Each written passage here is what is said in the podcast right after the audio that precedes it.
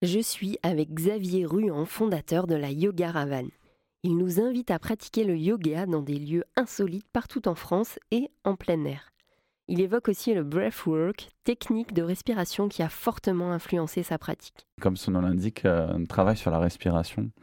Euh, moi, ça a été, ça a été euh, quelque chose d'essentiel par rapport à, mon projet, puisque puisqu'on a tous des petits, des petites barrières, des choses inconscientes en fait, notamment le rapport à l'émotionnel qui est pas évident pour tout le monde et qui en plus n'est pas forcément accepté partout, tout le temps.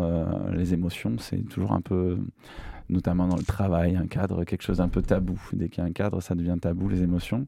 Mais, euh, mais c'est tout simplement fait, le fait de respirer d'une certaine manière qui permet d'oxygéner euh, le corps. En fait, on inspire profondément et on, supprime ce petit temps de latence qu'on a euh, à la fin de l'inspiration ou à la fin de l'expiration.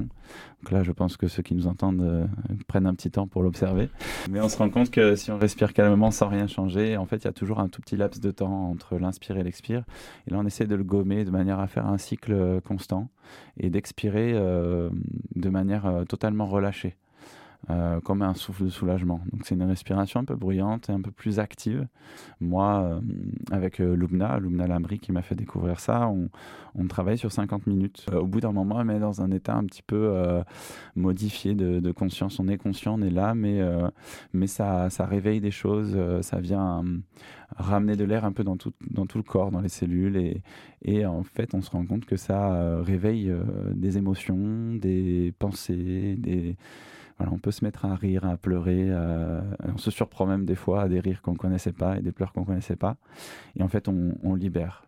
Pour découvrir l'intégralité du podcast, rendez-vous sur rzn.fr.